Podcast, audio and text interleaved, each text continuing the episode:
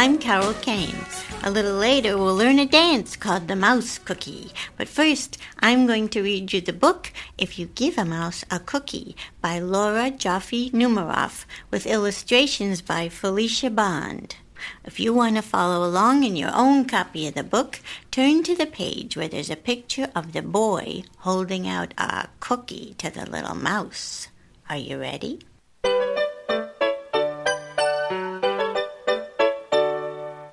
If you give a mouse a cookie, he's going to ask for a glass of milk. When you give him the milk, he'll probably ask you for a straw.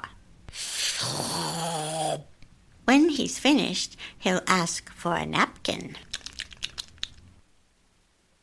Then he'll want to look in the mirror to make sure he doesn't have a milk mustache. When he looks into the mirror, he might notice his hair needs a trim, so he'll probably ask for a pair of nail scissors.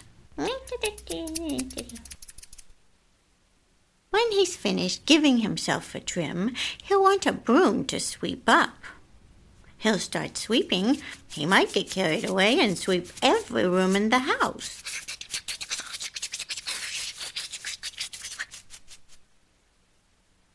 He may even end up washing the floors as well. When he's done, he'll probably want to take a nap.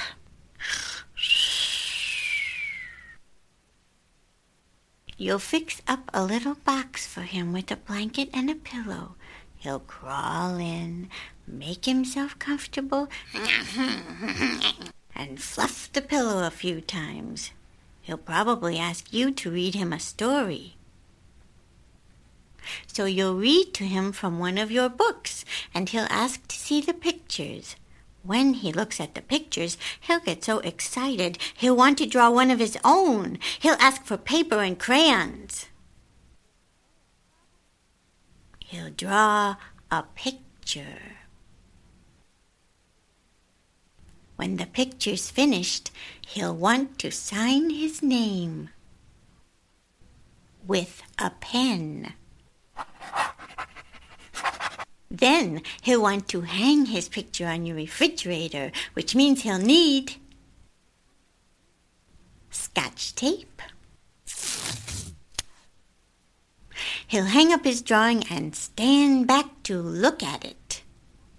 Looking at the refrigerator will remind him that he's thirsty. So he'll ask for a glass of milk.